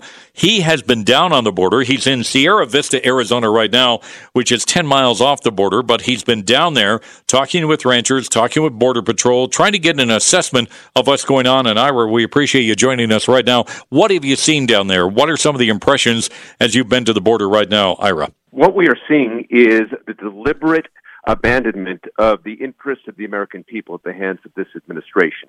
Uh, we've talked to the people who live along the border. We spent some time uh, with a rancher whose uh, ranch is literally right on the border. Uh, and what they're telling us is that the Border Patrol is being systematically removed from the border, uh, being ordered not to enforce our laws. And the result, as you might expect, is that the criminal gangs are taking over. Uh, they're moving people in in large numbers. Uh, they're moving drugs uh, that they've eliminated the secondary checkpoints leading away from the border, uh, so that anybody who successfully eludes the border patrol, and, that's not very difficult to do nowadays because the border patrol uh, is very thinly spread across the border, is going to get into the interior of the country and simply disappear. Uh, so, you know, the only conclusion that you can reach now is that this is not incompetence. It's just not, you know, the administration not knowing what they're doing. They know exactly what they're doing. Uh, and this is the policy. Chaos at the border, open borders is the policy of this administration. So, is it fair to say, Ira, now, um, from what you've seen so far, that the Border Patrol almost has been told by this administration to stand down and not do anything? Yeah, uh, you know the the guy whose ranch we run, there's a the border wall comes right up to his property. Mm-hmm. Uh, he he told us that uh, that they have they have barely any people along the border. Uh, that they they come along and patrol, you know, maybe once every two hours, which gives the people who are trying to get into the country, it's particularly the criminal cartels, ample opportunity to do so. Uh, one example he showed us is that right there on his property, uh, the criminal cartels had used an acetylene torch and cut through that uh, metal fence. And that is not an easy thing to do. You have to have a lot of time and a lot of equipment to be able to do that. They had uh, the manpower and the time to do that successfully. And, you know, the other thing he told us is that in order to repair that fence, the Border Patrol had to get permission from Washington in order to do that. That took a month and a half. Uh, so the fence was cut in several different places. Uh, it took the administration a month and a half to approve just the repairs to that fence. So that is what we're dealing with here. Uh, we're dealing with an administration that is deliberately sabotaging the security of the American people. How does his rancher feel? Has his life been threatened at all, or has he had property loss at all? Okay, round two. Name something that's not boring. Laundry? Ooh, a book club Computer solitaire, huh? Ah, oh, sorry, we were looking for Chumba Casino. That's right. ChumbaCasino.com has over 100 casino style games. Join today and play for free for your chance to redeem some serious prizes. ChumbaCasino.com. No purchase necessary. Where prohibited by law. 18 plus terms and conditions apply. See website for details. Well, you know, he said there has been an uptick in the number of people coming across. He's actually used to this. You know, he said Mhm, over the mhm. uh, the past 30 years or so, uh, they have apprehended a half a million people coming across his property. Uh, but those numbers dropped considerably during the Trump administration. It slowed to a trickle. Uh, the policies were working. Uh, the fact that they were talking about enforcement deterred people from coming across. The fact that they were doing actual enforcement deterred people. On January 20th, he said it started all over again. Uh, and it, it again, it, this is not just uh, people coming looking for jobs. These are criminal cartels that are running these operations. Uh, you know, he told us his neighbors on the other side of the fence, there are ranchers right across on the other side of the border. They have it far worse. They can't even stay on their ranches. The cartels have told them uh, they can come work their ranches during the day, but by nightfall they better be gone or they're going to be dead. So and by by being gone at nightfall, then the cartels can get as many people across the border as they possibly can. Is that how it works? Th- that's exactly how it works. You know, they they don't want them getting in the way. Uh, so it, it is affecting people on both sides of the border. And by the way, you know, the president of Mexico, Lopez Obrador, has spoken out about this. He has talked about the fact that uh, the Biden administration policies are making it much more difficult for him to govern his country. I mean, we saw the Mexican elections where there were what 88 candidates who were killed uh, during the campaign. Uh, so I don't understand what the objective is here, uh, but whatever the objective is, they are willing to sacrifice the interests of people on both sides of the border. All right, and you say your impressions are this is an incompetence. This is part of a plan on the part of the administration. What leads you to believe that? Well, uh, they, are deliberately sabotaging uh, the enforcement of our borders. They have pulled the Border Patrol away. Uh, they have told ICE not to enforce immigration laws in the interior of the country. Uh, they have to jump through all kinds of hoops, uh, which, as a result, uh, you have 6,000 uh, ICE agents working in the United States. Uh, they actually carry out one arrest every two months now. So you know you've got what 15 million people uh, in the country illegally, thousands more entering every single day, uh, and the interior enforcement of the United States has been reduced to one arrest per agent every two months. Uh, also, you know, pulling the border patrol away from the interior checkpoints. Uh, once you get into the country, you've got to be able to get into the interior of the country. You do that through the road system. Uh, in the past, there were interior checkpoints where they were able to catch large numbers of people uh, who were being smuggled into the interior. That's gone. So uh, you, you, there is no other logical conclusion other than the fact that this is the policy of the administration. I want to get your thoughts on two other quick stories from you, Ira. First of all, we've got this story out that someone who is widely praised, the head of the U.S. Border Patrol, Rodney Scott, apparently has been giving his walking papers and told bye bye. What's up with that? Well, he, he actually wanted to do his job. I, you know, I, I would have guessed that behind the scenes he was raising some kind of fuss over the fact that his agents have been ordered not to do their jobs, and he simply got in the way. so, you know, this administration wants to remove everyone uh, who wants to enforce immigration laws. Uh, you look at who the president has appointed to head DHS, Alejandro Mayorkas, the architect of um, uh, the DACA policy and other open borders policies. Uh, he has appointed somebody to head the Border Patrol uh, in Washington, D.C., who is opposed to border enforcement. Uh, he is confirming someone of the uh, to head the U.S. Uh, Citizenship and Immigration Services, who has expressed the desire to bend every rule and every law to favor people who have no real reason or no real right to come to the United States. So th- this all fits with a pattern here uh, that what we have is an administration that is just going for broke. They're all in on getting as many people into the country as possible while they have the reins of power, and they're just they're doing it. The media is going to make a big deal out of this tomorrow. Of course, Kamala Harris expected to show up at the border finally in the El Paso area. But isn't that one of the safer areas along the border? I mean, what gives with that, Ira? It, it is. It, I, I've been down to the El Paso border area. Uh, it, it is one of the most secure areas. You've got not just the river, but you've got the wall. Uh, and look, I mean, this whole thing is going to be a dog and pony show. She has been embarrassed by the fact that she hasn't been to the border. Uh, she made a fool of herself uh, in that interview with Lester Holt. So now she can say she's been to the border. Uh, I, I guarantee you, she is only going to speak to carefully selected people, uh, and she's probably going to come away saying everything is just fine. We we, we just um, what, nothing to worry about here, folks. It, well, there is a lot to worry about. I can tell you. Uh, if you go down to the border in Arizona and the lower Rio Grande Valley, there is plenty to worry about here. On our Newsmaker line, Ira Mehlman. He's with the uh, Federation for American Immigration Reform, otherwise known as FAIR, giving us his assessment of what he's been seeing down on the border with Mexico. All right, when we come back, how do we stop the spread of the Delta variant? When it comes to coronavirus. Dr. Brian Shiozawa will join us next, right here on the Rod Arquette Show in Utah's Talk Radio 1059 KNRS. Listen and you'll. Taking center stage today on the Rod Arquette Show is a company. Now, I've never heard of companies like this before, but this one here in the state of Utah is absolutely amazing. It's called Thrive Appliance. And joining us to tell us all about it is Scott Dias. All right, Scott, what is Thrive Appliance? What a unique concept this is. Um, we're pretty excited about it and have been for a while. Our Thrive Appliance, what we do is we sell factory new scratch and dent appliances for the home. And that's all you do. And that is what we do, and that's what we offer. Now, what kind of appliances are we talking about, Scott? We have every appliance that any home could need, from dishwasher to refrigerator to microwave ranges, washers and dryers, and anything else in between. How do you get the scratch and dents? Where do they come from? We got we actually get them from multiple locations. We have some agreements directly with manufacturers where we get truckloads directly from the manufacturers, people like LG, GE, and things like that.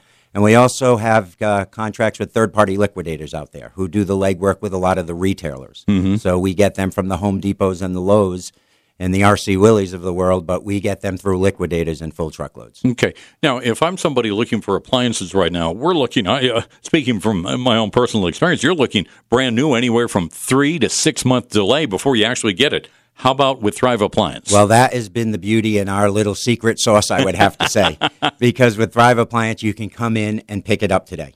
All of our appliances are ready to go on the sales floor for sale, ready to for, to go home today or to be delivered. All right, you scratch and uh, these are scratch and dent products, but how do you test them to make sure they function properly and are doing what they should be doing, Scott? Well, in both of our locations, both Salt Lake City and Pleasant Grove, we have complete testing facilities for all of the appliances I just mentioned. For instance, all of our refrigerators prior to sale, 24 hours in our back room, plugged in, but also plugged into their water. So we're making sure they're getting cold, staying cold. Compressors are kicking on and off. Ice machines are working and distributing ice. Full functionality on all of the machines. Same thing with our washers, our dryers. Uh, run full loads, a couple of cycles, dishwashers. Everything is run through prior to going to the sales floor. If you want to learn more, and Scott will be with us on center stage throughout the day today, right here on the Rod Arquette Show. They have two locations to serve you in Pleasant Grove and in Salt Lake. And if you want to learn more, just go to thriveappliance.com. That's T H R I V E dot com. And call 444 FAST. I'm excited about your future. When it come? Plumbing trouble's all gone.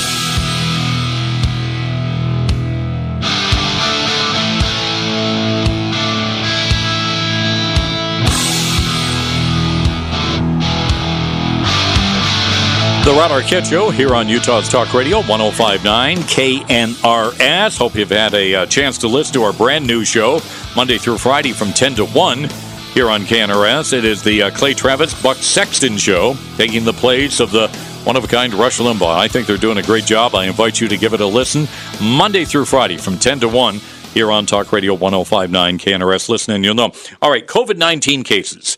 They're going up again here in the state of Utah and really up among younger Utahns. It's the highly contagious Delta variant of the virus that is causing all kinds of problems. Well, joining us on our Newsmaker line to talk more about that is Dr. Brian Shiozawa. He is a former state lawmaker, now an adjunct associate professor at the University of Utah. Brian, thanks for joining us. Always great chatting with you. We've been updating people and getting your take on the virus over the past several months now.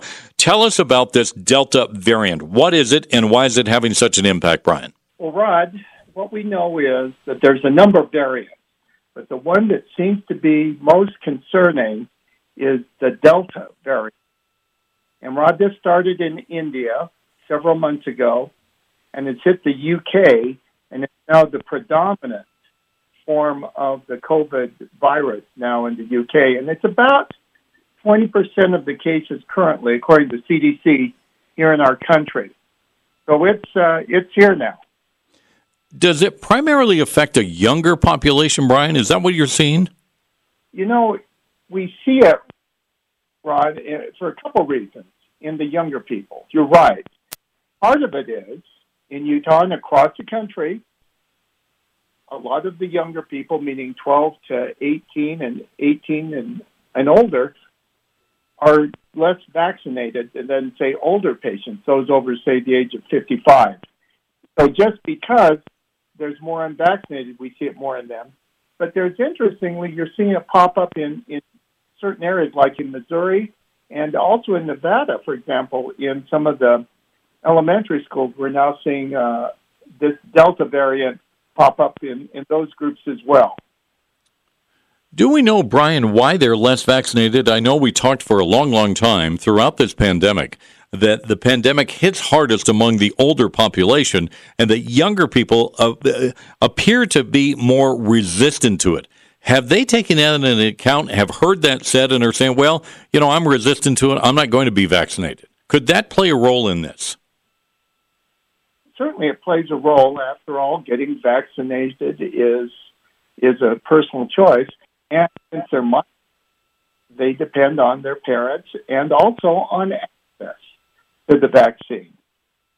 With lucky landslots, you can get lucky just about anywhere. Dearly beloved, we are gathered here today to. Has anyone seen the bride and groom? Sorry, sorry, we're here. We were getting lucky in the limo and we lost track of time. No, Lucky Land Casino, with cash prizes that add up quicker than a guest registry. In that case, I pronounce you lucky. Play for free at LuckyLandSlots.com. Daily bonuses are waiting. No purchase necessary. Void were prohibited by law. 18 plus. Terms and conditions apply. See website for details. We have seen a surge in the numbers of late. Brian, any thoughts as to why? Well, we know a couple things about this Delta variant. And in fact, if in the latest reports that we have in Utah today, the Alpha variant is still by far the, the most prominent. The B117 came out of Britain. But clearly growing in third place and moving up is the Delta variant. What we know about it is more transmissible, it's more infectious than the previous COVID 19. So if you haven't had the vaccine, you stand a greater chance of, of getting this disease simply because it's more infectious. That's a little scary. And then the second thing, Rod, that's scary about it is we're worried that it might be more virulent, or in other words, that people who get it might be sicker. In other words, more symptoms, greater chance of being in the hospital, in the ICU, that sort of thing. Describe, Brian, if you would, how a variant works. Does does the infection or the virus say, okay, I can't get at it this way, I'm going to try this way and attack the body that way? How does a variant work? Well, a variant is basically it's a mutation, if you want to think of it, and it's evolved uh, from the original COVID. And so, if you look at the genetic sequencing on it, it's a little different.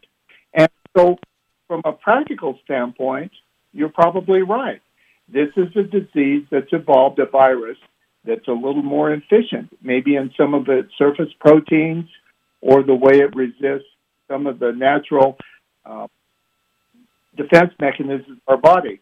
So it's genetically determined mutation that is more infectious, and hence it competes better than other forms of the virus in potential victims.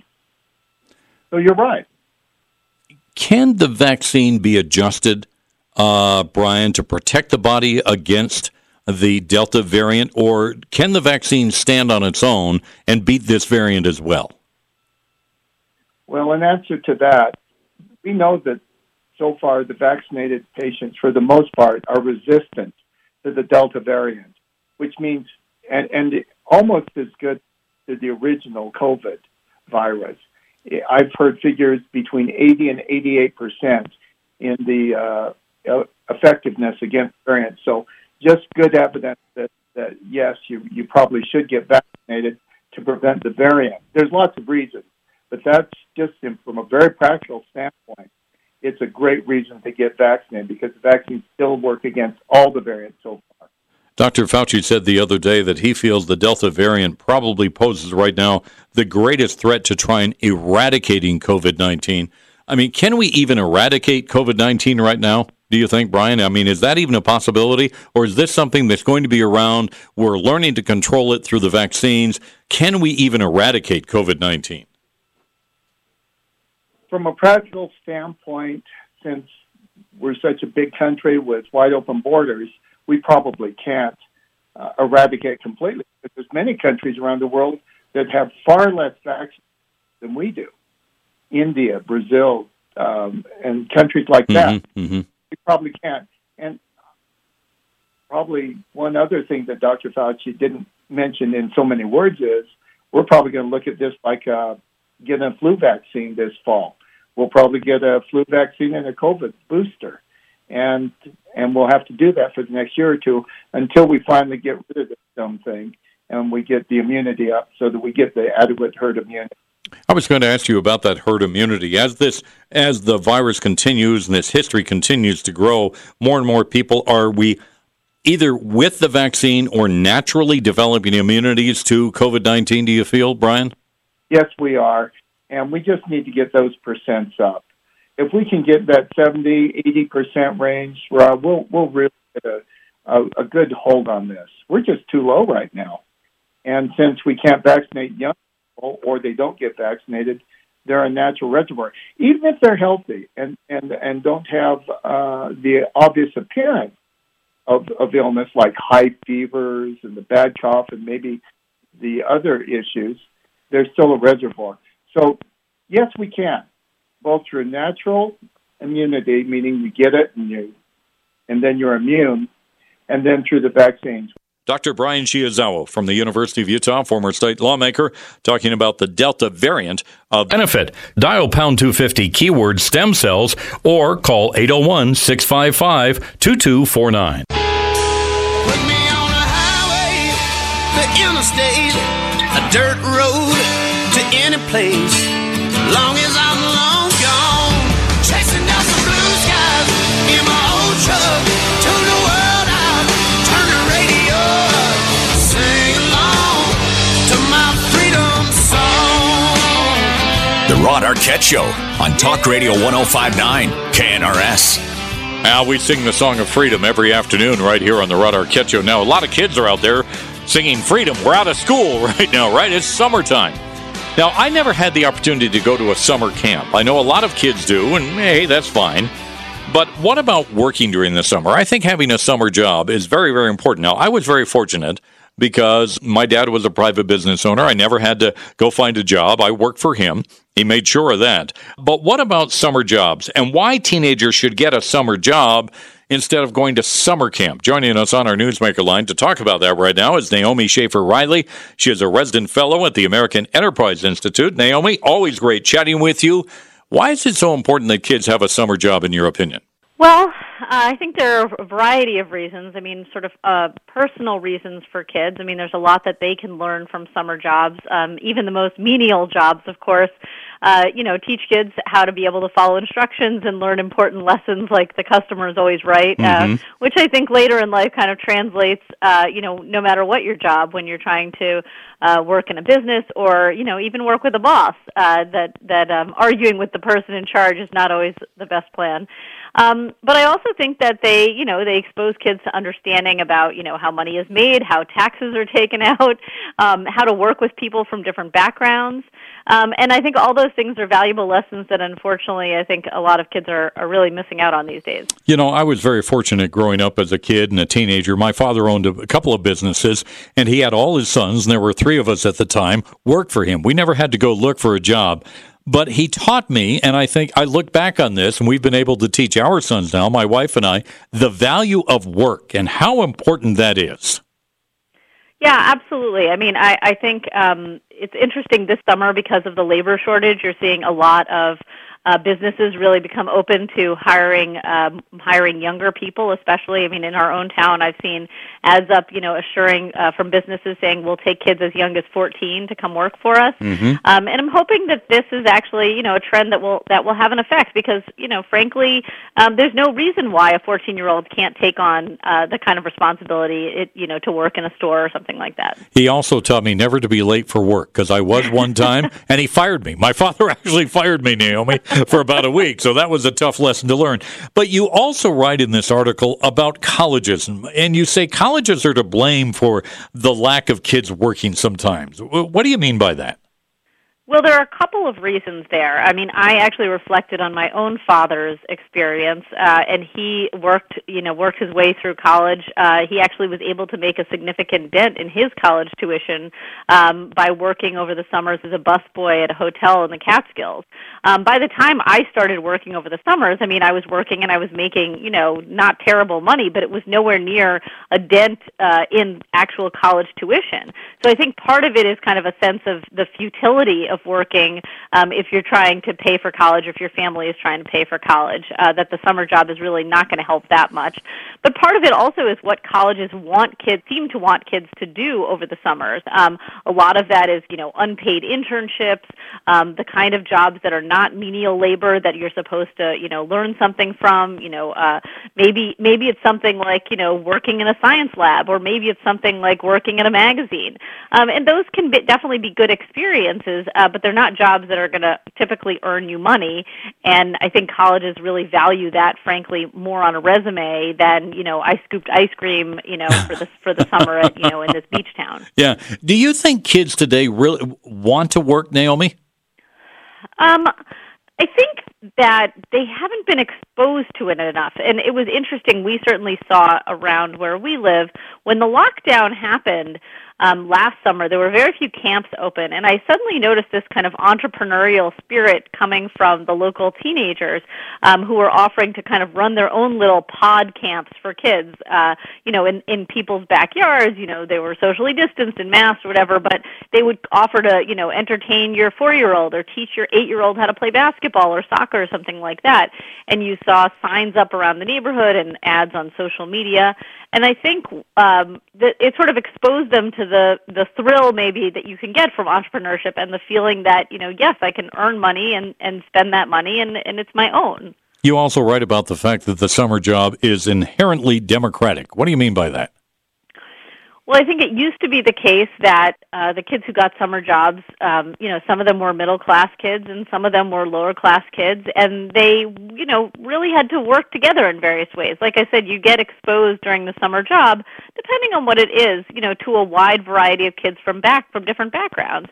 Um, and I think it was one of the few times actually that that kids in, uh, you know, in their late teens in particular had this exposure because once you sort of have those two roads of kids who go to college and kids who don't, they often don't encounter each other again in that sort of uh, you know equal level work setting of say two people who are both you know being waiters Mhm. in a restaurant. Mm-hmm. Well, do you recall the day you got your first paycheck? I mean, as I mentioned, I worked for my dad, and he paid me a whopping dollar an hour. And I worked twenty hours one week, and I got twenty dollars, and I thought that was great. Do you, do you remember the feeling you had, Naomi, the first I time mean, you got a check? I, you know, I think I I started babysitting probably around the age of 12 and even just thinking back to that, I mean, that's not, you know, a lot of uh, parents don't want don't think their kids can be responsible at that age. Um but I remember like having a regular babysitting job at 12 and then I probably my first real paycheck was going into my freshman year of high school. I had a job answering phones at my neighbor's glass company. And I remember, you know, working there, I don't know, 30 or 40 hours a week and coming home and yeah, getting a paycheck, seeing the taxes taken out, all, all that fun stuff. you know, a final question for you, Naomi. My my wife is a farmer's daughter, and on on farms, you're given a responsibility very early at a very early age. You know, farmer farm uh, farm families know how to teach their kids responsibility, and I think that's one of the keys when it comes to having a summer job. You learn to be responsible. Yeah, absolutely. And I think that, you know, so much of the, the what what happens there is that you have another adult who's in charge of your children. I think you know we're we're probably all a little soft on our kids, and even if we assign them chores, like we're like, eh, you know, if you didn't do it this week, it's fine. I'll still pay your allowance. But you know, the boss will not, and so it's nice to kind of have another adult involved there who might hold the line a little bit uh, more than you would. Naomi Schaefer Riley, a resident fellow at the American Enterprise Institute, talking about sending kids to work and not to camp this summer. More coming up on the Rod Thrive Arquette Show Appliance, and Utah taking Talk center Radio stage today on the Rod 105.9 Arquette Show. KNRS. And Scott Dias is joining me to tell us all about Thrive Appliance. First of all, before we get into many of the features that you have, tell people again what Thrive Appliance is and what your approach is when it comes to people who need appliances. Uh, at Thrive Appliance, what we do is we offer factory new scratch and dent appliances that are available to be picked up when you need them. Okay, so they're right there. Right there in our showrooms. All right, now, a lot of people ordering new appliances are having to wait because of the pandemic and everything else, anywhere from three to six months. Is that the case with Thrive Appliance? No, that's the beauty of it. You know, we have two locations to serve you Salt Lake City and Pleasant Grove, consisting of over 22,000 square feet of retail space. So when it comes to appliances of all levels, from high end studio grade appliances down to the rental apartment appliance that people might be looking for, to the garage refrigerator that you may need, Mhm. we can cover all aspects of the appliance need. And the beauty of it is, right now, as you said, with the climate being the way it is, not being able to get those new appliances, you can pick them up today, eh, right when you need them. You say scratch and dent. How thoroughly do you test the appliances to make sure they function properly before somebody buys one? Yeah, every appliance is obviously in both showrooms. We have full testing facilities. So on washers and dryers, we are putting the hoses to them. We are filling them to capacity with clothes to making sure that drums spin properly. There's nothing out of balance. There's no leakage. Water fill and spin is all working. Dryers then get the full cycle as well to make sure they completely dry all the clothes, as well as all the appliances. All right. Well, you mentioned you have two locations, one in Pleasant Grove and Salt Lake City. Mm-hmm. What will people see when they go into your your uh, your locations? Uh, people, and if you go into our Salt Lake City, you're going to see 15,000 square feet. We're talking probably 150 on display appliances at least. Some new, overstocked, completely in the box, brand new appliances. Others with what I like to say, instead of scratch and dent, a little bit of love on them. All right. But Now- full functionality is what we always sell. All right. Now, let me ask you this again. You have an offer right now. What, 40 to 60% off? What's Our, that? our average running price right now is 40 to 60% off of retail on all units. All right. If you want to find out more and check it out today, just go online to thriveappliance.com. That's T H R I V E dot com. Thrive Premium Ice Cream and Early American History. Take the Liberty Bell Monumental Sundae Challenge in Harriman Friday at 7 p.m.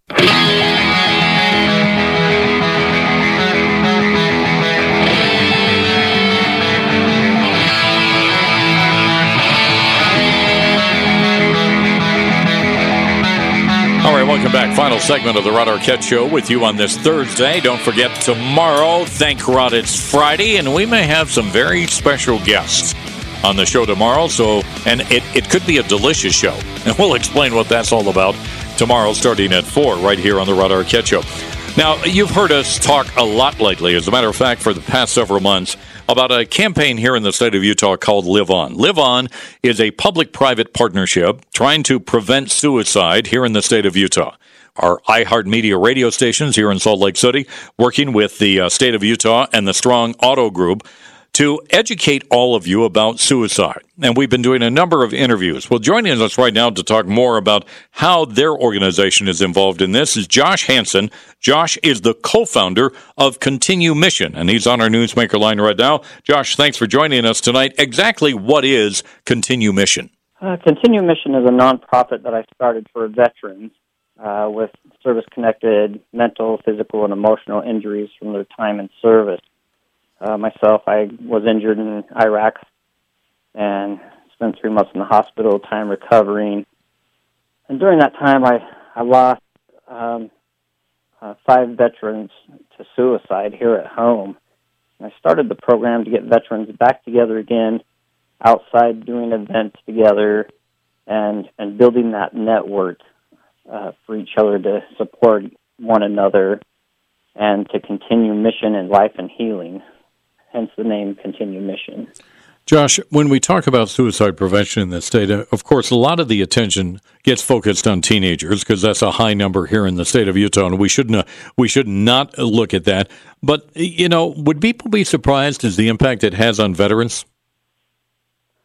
Oh, definitely. Um, that's we've really been impacted hard with suicide amongst our veterans, and, and just trying to get them out of the house and and doing activities uh, together. Because with my post traumatic stress from the war and my depression and anxiety, it's really hard a lot of the times to get out that front door and get out and do something.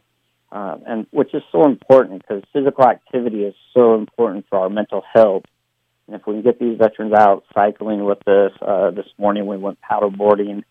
Anything act- active together really helps uh, helps your mental health and and builds on that to s- sit and support one another. What was your experience like, Josh, if you don't mind? Was it difficult to get outside, to interact with others during this difficult period you were going through? What was that like? Oh, it was it was so difficult. I mean, I was at the point where after my injuries in Iraq, I felt like I was such a burden on my family because my wife had to quit her job to take care of me, trying to get me healed. And I honestly felt, you know, if I died by suicide, every everyone around me would be much happier and they could move on with life. And then one of my soldiers died by suicide, and that was a huge wake up call to me to say that is not the answer. Uh, going to the funeral and seeing how it upset the family members was so traumatic to me. I was like, that was my turning point to say, I've got to get professional help, get myself out and moving, and and take care of myself and my fellow uh, military personnel to make sure this stops happening and we can support one another. How key, Josh, was that professional help to your recovery? Uh, having the professional help was was immense for me, um, and that helped with my my wife who joined me as well, and that helped work through the situations I was going through, and it was solid. I I really needed that professional help, and then and then on top of that, getting out and doing activities and starting to get my life back again. Those that don't suffer from depression don't realize how hard it is for us to get out that door to walk around the block and realize, hey, these problems aren't that bad. Um, I look back to where I had thoughts of dying by suicide. You know, my daughter was three. You know, and now, I mean, I have two grandchildren. I haven't. There's so much on life I would have missed if I wouldn't have gotten the professional help and and stayed active and started the organization to get other veterans together to help support one another. This is all, of course, part of the uh, Live On campaign that iHeartMedia and Strong Automotive, the, the Strong Auto Group in the state of Utah are doing to reduce the number of suicides or eliminate them here in the state of Utah. Why is it so important, Josh, um, in your opinion, to get veterans together and to talk and to have activities? Is it an effort just to get their mind off things if you can? What are you trying to do? With our organization, what's been so powerful is the veterans are meeting each other in the organization. They're out doing fun activities together like pickleball, disc golf, uh, cycling, paddleboarding, and they are able to continue uh, communicate to each other. And that peer support of one another and building the network of friends. Now they find out, oh, hey, so and so only lives a block away from me. When they're having a horrible day, they can contact that individual or anyone in our organization, talk to them, go out for a walk, uh, go for a bike ride, and that is what we all need. We need that human interaction, not just our phones and and social media. We need to get together and do activities in person. I think that's why our organization works so well. Is it's they, they have that network to go to when they need help. The post traumatic stress that a lot of veterans go through. Did veterans who were served earlier go through the same thing, the wars, Vietnam, Korea, other wars that this country has been involved in, but we just didn't recognize what it was, Josh? Definitely. Uh, my grandfather is a World War II veteran. Uh, you'd put raw meat on the table, and he'd have you know flashbacks to when he was a medic during World War II, and he would just walk out of the room sometimes. Uh, my father is a Vietnam veteran who unfortunately wasn't even able to get help from the system until almost the 90s due to the fact of you know how they were treated and came home and a lot of them just backed away and just didn't even talk about things. Um, so there, the issues were there.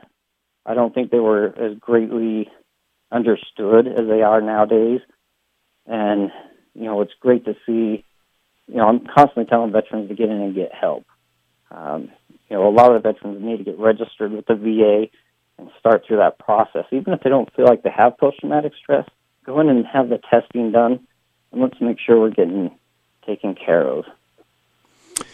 Is there a resource you would recommend? I know the uh, the Live On uh, campaign has a tremendous resource center available online. Is there one specific for the Continue mission that you would recommend, or how do people, you know, who are struggling with this find help? Where should they go, Josh? Well, our organization we um, is at continuemission.org, but the professionals would be contacting the VA. Uh, like you say, there is great other websites out there, like uh, Utah Suicide Coalition websites. Um, you know, locating that stuff. Find a network or an organization that is helping yourself um, or helping. You know, we're not the only veteran organization in Utah, and if there's if our program doesn't have what they need, if they find other ones and start building that network and having that lifeline to, to help each other is incredible. Um, so we need to take care of one another. The co founder of Continue Mission, Josh Hansen, joining us here talking about the Live On campaign with iHeartMedia, the state of Utah, and the Strong Auto Group. All right, that does it for us tonight. Head up, shoulders back. May God bless you and your family. Thanks for joining us. It is Thank Rod It's Friday tomorrow, and it will be a delicious one. Make sure you tune in to find out what we're up to. That's tomorrow. Have a good night, everybody. Lucky Land Casino asking people what's the weirdest place you've gotten lucky? Lucky? In line at the deli, I guess? Aha, in my dentist's office. More than once, actually. Do I have to say? Yes, you do. In the car before my kids' PTA meeting. Really? Yes. Excuse me, what's the weirdest place you've gotten lucky? I never win and tell. Well, there you have it. You can get lucky anywhere playing at LuckyLandSlots.com. Play for free right now. Are you feeling lucky? No purchase necessary. Void where prohibited by law. 18 plus. Terms and conditions apply. See website for details.